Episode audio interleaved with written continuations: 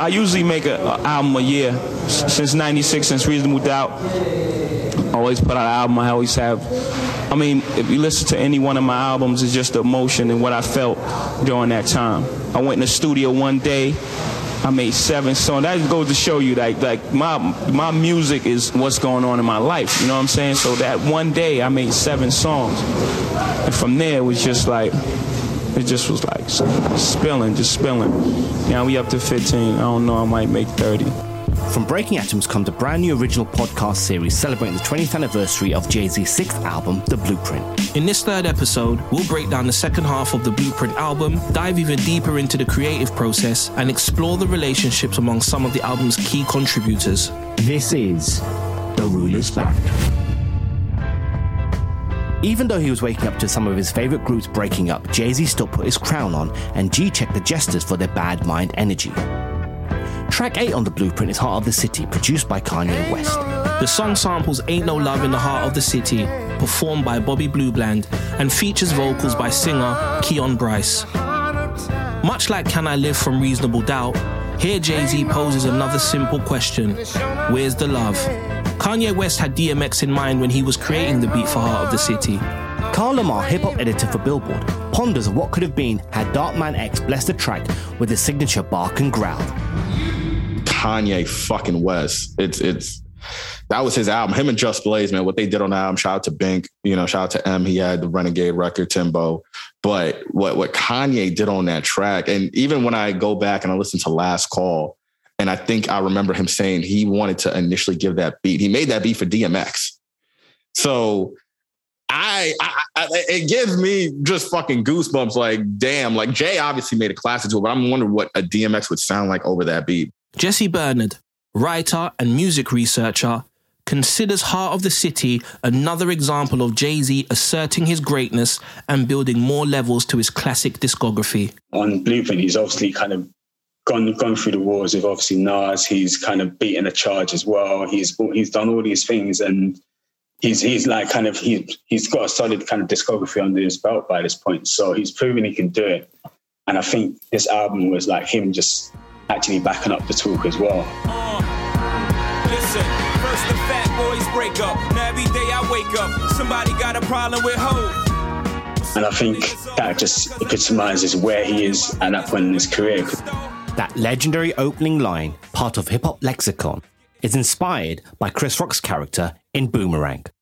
Gimel Young Guru Keaton, engineer and the person responsible for mixing the blueprint, his first for Jay Z, vividly remembers the studio session for the song.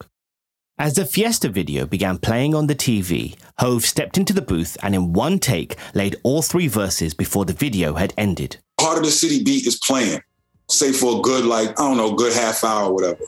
And he looks like, okay, I'm ready. And there was a video uh, on the television, right, that just came on that he's in and he made a comment about something his hat or something like that. He said, "Oh, why did I wear that?" You know, it just made a. I remember him making a comment about the video as it's coming on. So he walks out of the studio, walks down the hall, walks into the booth, spits all three verses, walks back out into the control room, and that video is still on.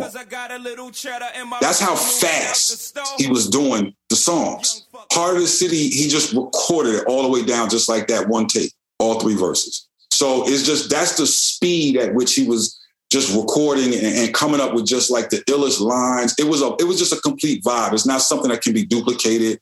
It's just Kanye set off a vibe. Actor and personality Pain in the Ass remarks how Jay Z sounds exasperated by the criticisms despite his success. He compares Heart of the City to one of Jay Z's early and most beloved songs, Can't Knock the Hustle.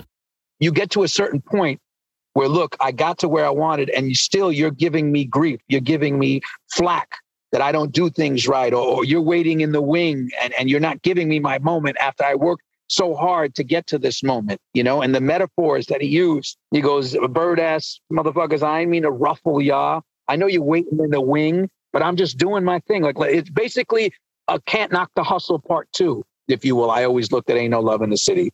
Writer Mickey Halleback geeks over one of the most well known punchlines on Heart of the City and mentions how Jay Z lets his bar structure breathe in certain parts for added impact.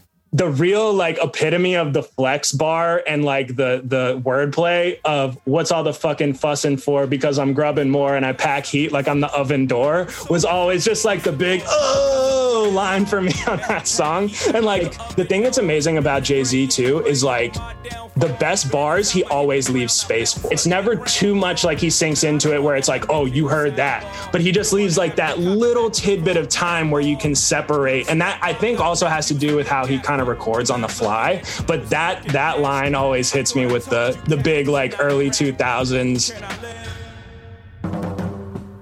Never Changes the Blueprint's ninth track and samples Common Man by David Ruffin.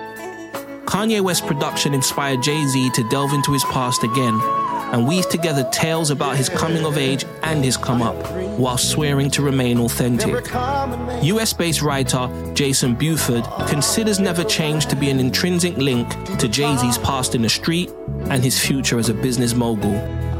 Never Change is like one of the best Jay Z songs, period.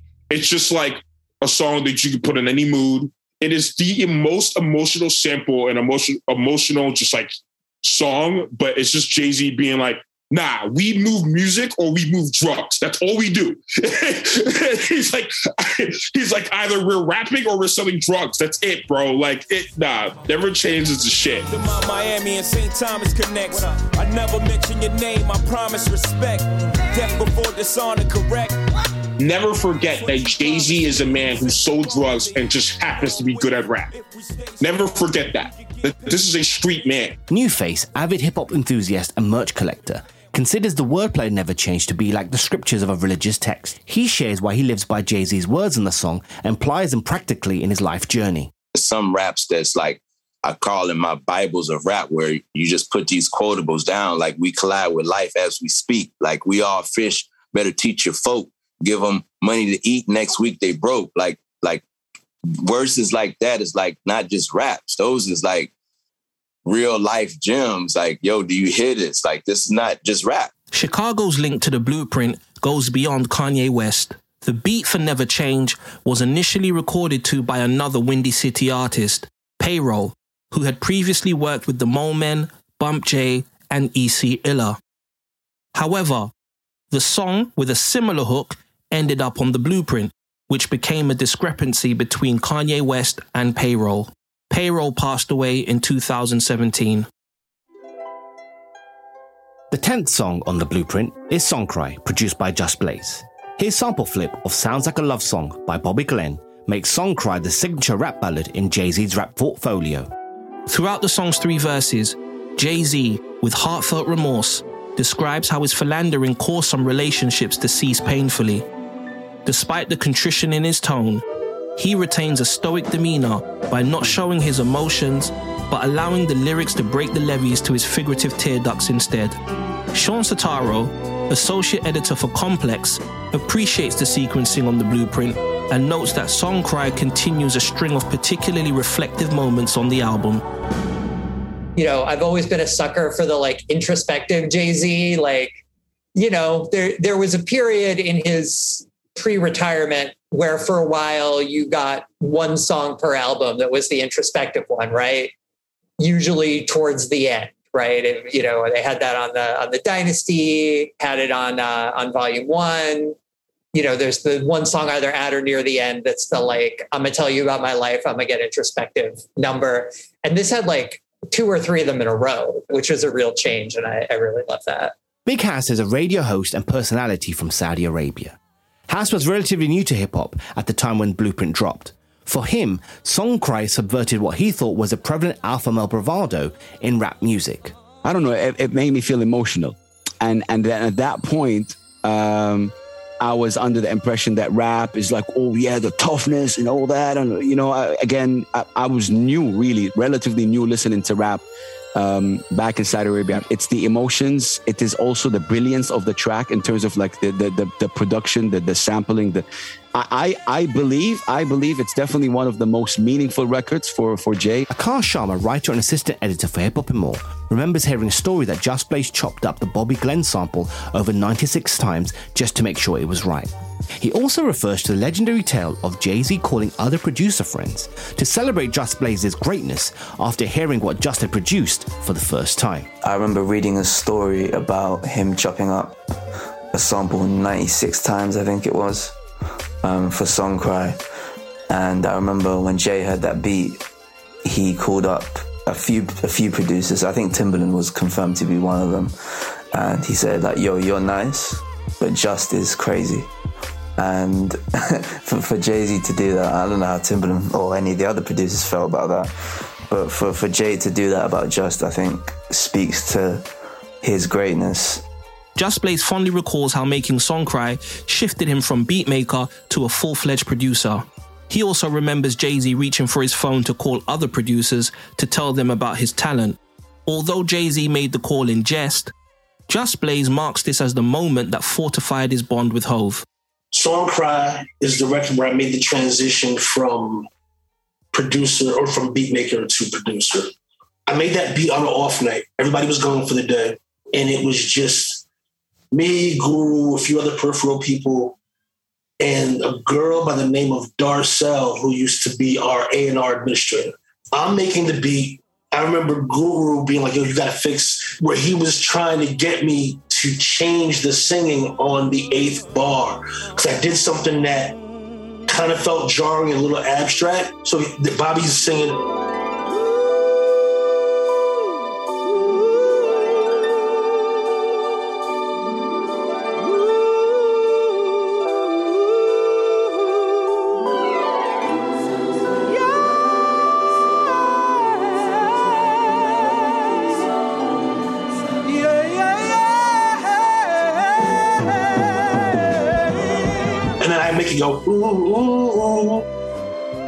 Sounds fine and normal. But at the time when I was making it, for whatever reason, it, it was jarring go, and I'm like, no, trust me, trust me, trust me. And I'm bringing this up for a reason because as I was making it, Darcel, she walks in and she's like, I love this. Whatever you're doing, I love it. So when you get that kind of response from somebody who's not on the music side, kind of tend to go with what they like because that's your that's your listener. That's your target listener. And i remember when that happened guru was like all right you got it. Never mind. Never mind. I make the basic beat. And jay basically just rhymes to a loop. I take his vocals and everything and do all these overdubs and arrange it into the record that we know now. He hears that calls two other producers I, I don't know name calls them and says and he's joking. That was always Jay's way of telling people to step their game up. Like he's done that to me before. But it was also a moment for me where I'm like, all right, if he cares enough to jokingly make that phone call, then I know that we're solid. That's what really, what I really felt like I was part of the circle. Social media was in its infancy in the early 2000s. However, Carl Lamarre thinks had Instagram been around at this time, quotes from the blueprint would be all over our feeds. He also laments on how the imagery in Songcry's third verse caused him to reflect on his poor decisions in his past relationships and how infidelity can traumatize those that we love. He had a lot of witty one-liners, man. Like I'm a hustler, I can sell water to a well.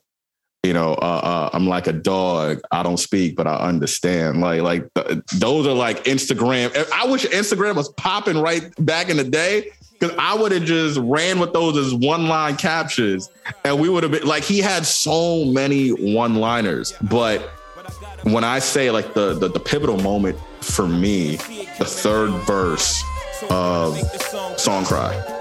Face was stone, shocked at the other end of the phone. The phone. Word back home is that you had a special friend.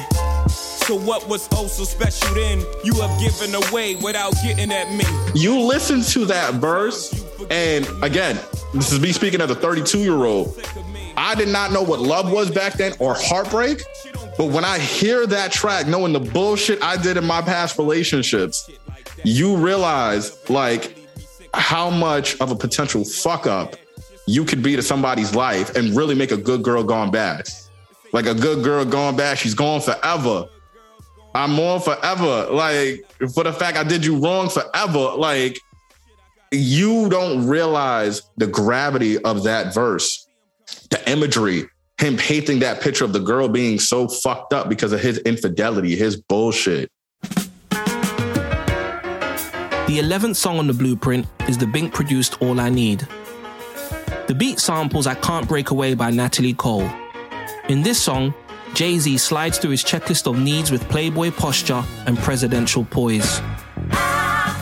All I Need is also notable for being possibly the only song in hip hop history that references mother skunks. The beat was made initially for Philadelphia hip hop group Nam Brigade and was a favorite of Rockefeller A&R Kyambo hip hop Joshua. Bink explains how All I Need finally ended up on the blueprint after a tragic incident took place. Hip hop was trying to take that record from me from day one. I had a group on Elektra Records called Non Brigade out of Philly. That was one of our singles for that group. But what ended up happening is that the week I was mixing that album, my main guy was murdered in Philly. So the group never got a chance to come out. So I probably sat on the beat like another year or two. And I finally gave it to hip hop to to give to Jay. So we had already written the hook. So Jay kind of just modified the hook a little bit, changing words here and there, but that's the hook. On the ruler's back, Bink connected different parts of one record seamlessly. When describing the sound of All I Need, he makes a Teedra Moses reference about the straightforward style of the production. That whole beat was built around one Natalie Cole riff. I call it um I started calling it complex simplicity. Like because there's not a lot going on in all I need, but it's just enough. But uh, I got a live horn section in there, and I, I brought the live horns on at the end just to make people feel like they were missing something. I just put it on the fade out just to make people think, oh man, they turned it off right when they was about to start jamming. Like, guys, he cheating. It's like, yeah. Before All I Need fades to black, Jay Z shouts out his label mates. In what has since become Rockefeller folklore, he also mentions Mickey and Mallory. Who were they? The oracle of all things Jay Z, Ain't No Jigga, shared a little tidbit about them on Twitter. They wrote, Billy Gamble and Jackie O were aligned with The Rock for the shortest of times in 01. Signed as Mickey and Mallory, they were the first male and female duo signed to The Rock. Bronx MC Gamble was known to be fire on the mic, but seemingly chose fast cash over the craft. Renegade is track 12 on the album, and Eminem gets one of his earliest production credits here. The beat is an original composition and contains no samples. Jay Z and Eminem deliver outspoken commentary on poverty in the ghetto and the so called negative influence of their music on children. Yemi Abiade calls Renegade a once in a lifetime moment and Eminem's finest production effort. Because that right there, it's a unicorn. It's a unicorn of a track. I feel like in a lot of ways, it is the two best rappers at that time, at the top of their game, going at it bar for bar there's nothing not to like about him. That's Eminem's best beat as well, by of all time by a long stretch. Renegade was originally set to be included on Royce da 5'9's Rock City album, which was executive produced by Eminem. Supposedly, label politics slowed things down, and Jay Z was sent the beat with Royce's blessings and without his verses. As expected, Newface was already aware of the original version of Renegade and remembers being intrigued when hearing the beat on the blueprint for the first time. He also references Nas's claim on Ether about Jay Z getting murdered lyrically on his own album. Even though The Who had the best verse has been a part of the hip hop conversation for years, Newface believes Renegade further highlights the competitiveness between not only MCs, but their fans. Being from Detroit, hearing that, it's like, oh, I know this, but what's this about to happen? Oh, Jay on this, and, and Royce wasn't. So it's like, okay, so and then how the whole came out with you know Eminem murdered you on like this kind of it didn't start it because of course with Symphony and all those, but it kind of brought back that oh the the the two people on the on the rap battle sparring and gave the fans like oh who is your favorite verse? Who had your favorite verse? Same dude you gave nothing. I made something doing what i do through and through and i give you the news with a twist is just his ghetto point of view renegade, you been afraid. Culture writer Nicholas Tyrell Scott examines Jay Z's first verse, where he proclaims to be the ghetto point of view, never to embellish his story or those from similar backgrounds. Hip hop is the most popular genre right now in the US, right? It is undoubtedly mainstream. What Jay Z was trying to convey in this lyric is we're never going to shed our stories from this. We're never going to hide our stories from this genre, even it could be on the Billboard Hot 100. And I think that's the confidence here. The renegades that he keeps, he, he references on the second line. That's him. I'm the renegade. I'm going to talk my shit. I'm going to, if you call me unconventional, if you, you know, if you critique me on, on these mainstream platforms for what I say, if you are negative in your kind of analysis of what my story is, you're just going to have to deal with it. You're going to have to be adjacent to it because I'm winning and I am hip hop right now. So get on board or don't listen. The album's final track is Mama Loves Me, and Bink produces this melancholy finale. The song contains a sample of Free at Last by Al Green. Bink shares a few secrets of constructing the beat, which inspired Jay Z to open up about the immediate and extended Carter family dynamics. I sampled Al Green, but I sampled the live version of Free at Last. And um, again, that beat was built on just the ooze. Everything else, I just filled in the blanks with the music and know, put organs and put Fender Rhodes and bass line and drums and congas again and shit, you know, stuff like that. So that's pretty much how that came about. But when Jay heard that, I guess it definitely touched him to want to just talk about his story, you know, his testimony about his life. So whenever you can strike a chord with somebody like that, it's like you definitely done your job sonically. Mickey Hellerback comments on the people and places Jay Z mentions in the single long verse and how they present an almost tangible sense of innocence. Unless you was me, how could you judge me? I was brought up in pain. Y'all can't touch me. Because that, you know, in alignment with all of the people that he's talking about, and then in alignment with the locations that he's talking about. It's also the one other kind of jolting moment of like sheer vulnerability on that song that is like it, it's really acknowledging on a certain level that obviously I'm talking about how all of these people have built me up in all of these different assortment of ways. But the real kind of results of that is this. This is a very much a, the epitome of the Jay Z Flex album. Like this is the number one Jay Z Flex album. So he's like, the reason that I can make this is this line. Young Guru speaks on the early album tracklist handwritten by himself and his assistant engineer, Kamel Abdo. However, before wrapping up the blueprint officially, there was one track in particular that Young Guru wanted to include on the album. It took a little longer than usual, but after some brotherly nudges in the right direction, Breathe Easy was added as one of two bonus tracks to the album. But there is a track listing that was handwritten half by Kamel and half by me. So normally with a J album, I'll start writing and organizing so that we can like visually look at it and see what the order is, move things around. Like Jay kind of like I'll write it as he's saying it. You know what I mean? Because he he just always thinks like that. He'll think it out loud. So with the lyrical exercise, I was just big on it. I was just like, yo, come on, like because he had such great references, and I was like, now we got to finish this. Produced by Just Blaze, Breathe Easy contains a sample of Got to Find My Own Place by Stanley Clarke. Without grasping for any kind of air, Jay Z runs power drills through two verses, both of which which are an extended exercise metaphor for his breathtaking rapping ability. Just Blaze talks about making the beat on his brand new ASR X Pro, and Jay Z finishing his cardio charge stanzas in the 11th hour. Just Blaze also talks about another bonus track recorded during the Blueprint sessions, but wasn't officially released until 2002. In addition, Just Blaze explains Jay Z's business reasons for keeping the Blueprint's tracklist slim and slender. So Breathe Easy was kind of an experiment for me. Ensoniq, who at the time was a prominent maker of production machines, had just released a new version of the, the famous ASR 10, and it was called the ASR X Pro.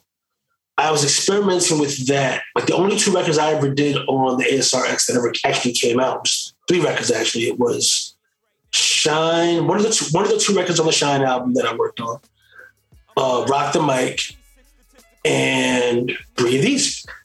Breathe Easy, I think, might have been the very first one that I made on it. As a matter of fact, it was. It was the first one that I had made on it. So that was my tutorial. Like, how do I make beats on this thing? And I made Breathe Easy.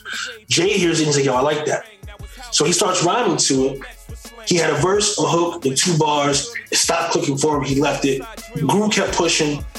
I would inquire, but I didn't push. Guru pushed. And the day before uh, we, we, we were finishing the album, or had to go out, just comes in like, yo, I got it. I am focused, man, and I'm not afraid of death. I'm going all out. I circle the vultures in the van, and I run the block. run. Pull up in the drop, push up on my money. I'm in great shape, Dunny. and finishes the rest of the verse, redoes the hook uh, to match the energy of what he had um, put down in the second verse, and that was it, you know. And that was that. That was that. The more I think ironic bonus cut is the one that never made it and ended up on the next album, which was "Show You How to Do This."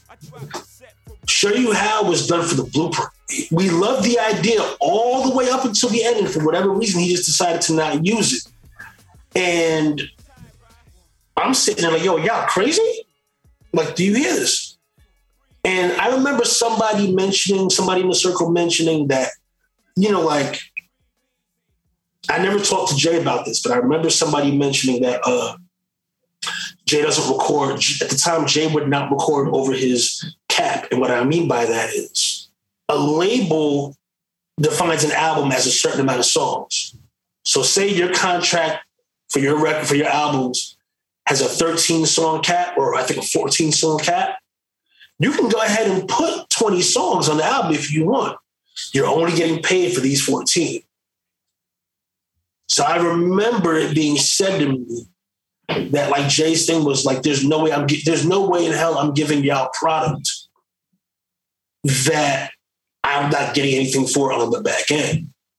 That one didn't make it, which makes sense because it's sonically so different. It made it would make sense that if something had to get cut for that reason, that would be the song to get cut. And then what ended up happening was is of a former employee of Baseline accidentally allowed the song to be leaked. He made himself a CD of a bunch of records that we didn't use. And it was he did it with with the intentions of it being for his own personal use, like him being able to have a CD to ride around to his songs that nobody had, right? But he lost the CD. And that CD had Show You How, and the other one was a Timbaland record called uh, Gotta Get My Shit Off. And Show You How became such a, a hit on the street that on Blueprint 2, we decided, all right, fine, bring it back, put it on the album. Girls, Girls, Girls Part 2 is the second bonus track, and Kanye West gets his final production credit on the project. Much like the original, Jay Z wistfully laments on his long list of women friends and their common relations. For Andrew Barber, founder of Fake Shore Drive, this song is a personal favorite. Andrew once again talks about the rumor of Michael Jackson recording vocals for the song.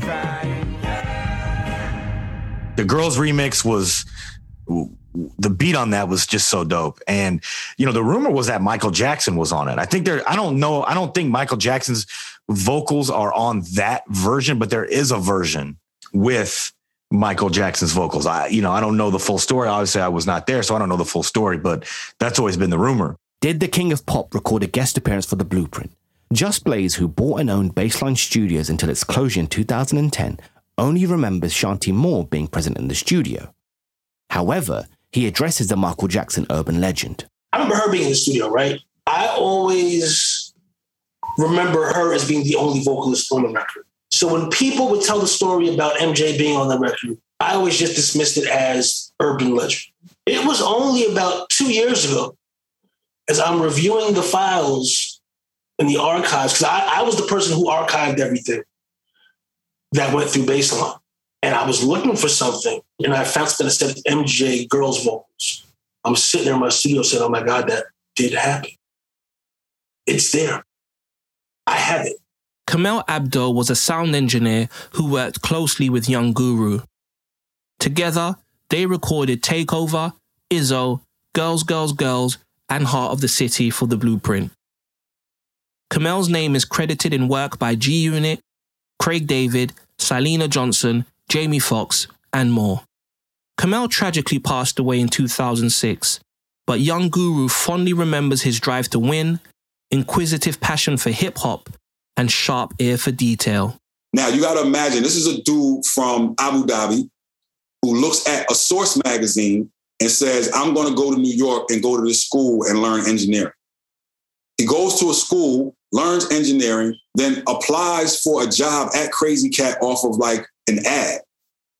Right. So he was already there. But you have to remember this is a guy like fresh from the Middle East. He like, like he's green to a lot of stuff in New York, is what I'm trying to say. So it was sort of like him becoming my little brother in terms of just trying to always protect him.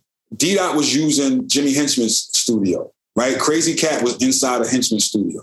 Jimmy Henchman comes home from jail, right? He asked me to stay there like until he got a, another engine. He was just like, yo, just hold me down until I get somebody else, right? Boom. Cause I was working for D Dot and he was coming straight back into it so the studio could keep running. So then I had Kamel there with me still even after that. So then I got with my manager, L'Oreal, and started getting sessions with Bleek. And then Bleek eventually brings me to Jay. So once I get brought into this baseline situation, I go grab Kamel. And I'm like, yo, he's coming with me. So there was already an assistant there, but it was so much work starting to happen that I'm like, yo, we need him. So I went and grabbed Kamel and he became that guy. So this is the guy that like, he's one of those, he definitely stayed up and taped Stretch and Bobbito right? He's one of those hip hop heads. You don't have to ask him; he did it, right? So you just you just be like, let me get the Stretch and Bobbito tape from last night, right? You know, he's the guy who, when uh, D Dot was doing the Mad Rapper album, Kamel was actually the guy who was like, yo. I was at the Lyricist Lounge last night, and it was this white boy in there that was destroying everybody. We should go get him. And we ended up getting Eminem for five thousand dollars for the Mad Rapper album because Kamel saw him at the Lyricist Lounge. Like that's who Kamel was. His very first, very, very first recording credit ever is 50 Cent How to Rob. R.I.P. B.I.G. Nigga R.I.P. B.A.C. R.I.P. Enough of that shit. It's time He was going to be a hundred times better than me. Like a hundred times better than me. Tony Dawsey mastered the blueprint. His professional career stretches back to the early 70s. He's worked with Nine Inch Nails, Lonnie Liston Smith, Public Enemy, and various DITC members. He recalls getting an introduction to Rockefeller via someone who had crossed paths with Jay Z on several occasions, both in the streets and in the recording booth. Well, I give a lot of credit to my man DMX, rest in peace. Uh, Lenny Santiago, who was the A&R guy for Rockefeller and um, Jay-Z, he asked DMX who did his albums. So uh, being that I've been working with DMX for quite some time, he mentioned my name and, you know, those guys booked a session and the rest was history, so to speak. Tony Dawsey remembers how Young Guru and Jay Z's close homie and business associate, Lenny Santiago, would be present during mastering sessions. Oh, yeah. Whenever I worked on a Jay Z album, definitely uh, Guru came in to oversee it, as well as Lenny Santiago. He was uh, Jay Z's right hand man through Def Jam. So definitely those two came in for sure. Jay Z normally came in at the end of the session, you know, just to listen to it and to, to, to overview everything. But definitely Lenny Santiago was there, and uh, I'm sure my man Guru was there also. The better the relationship between recording, mixing, and mastering engineer, the better the music and final product. Tony Dawsey goes into more depth about his working rapport with Young Guru. He remarks how they were comfortable enough to critique each other and communicate constructively and openly. I have a very good relationship with Young Guru, whereas if something's not on point and nothing correct, I was comfortable with our relationship. I mentioned it to him. I was like, Guru, that bass needs to be tightened or it's too much top end. And we would address it. We talk about it and deal with it. But I don't recall any issues with that album. It was just a matter of putting that icing on the cake, you know. After years of getting busy behind the boards, Tony Dawsey knows what it takes to produce a fantastic sounding body of work. For him, it all comes down to a handful of simple elements. And I've often said that, um, of course, the first process of recording it, then you mix it, then you come to mastering. To me, those steps before mastering is the foundation of greatness. Think about it. The great buildings and all in the world, they start with the great foundation and then it's built upon that. And that's the same way I feel with mastering. It starts there. And then when it comes to a mastering facility, whether that's with me, anybody else, it's the icing on the cake. On the next episode of The Ruler's Back. While we were in Miami, Aaliyah passes away. Aaliyah was flying to us. Aaliyah just had a beat ready for a re- Aaliyah was remember she was doing the Rock the Boat video and she was flying from there to Miami. She was flying to us. She was gonna come to Circle House to do this remix that Just was working. Like, you know, and it's not just like, oh, Aaliyah passed. It was like at the time, like, that's Dame's lady. You know what I mean? So she's one of us. She was like part of Rockefeller. This series is produced by Breaking Atoms and is mixed and mastered by Dave Walker. To stay in the loop and receive the episodes as soon as they drop, follow and subscribe to Breaking Atoms or search for Breaking Atoms wherever you listen to your podcasts.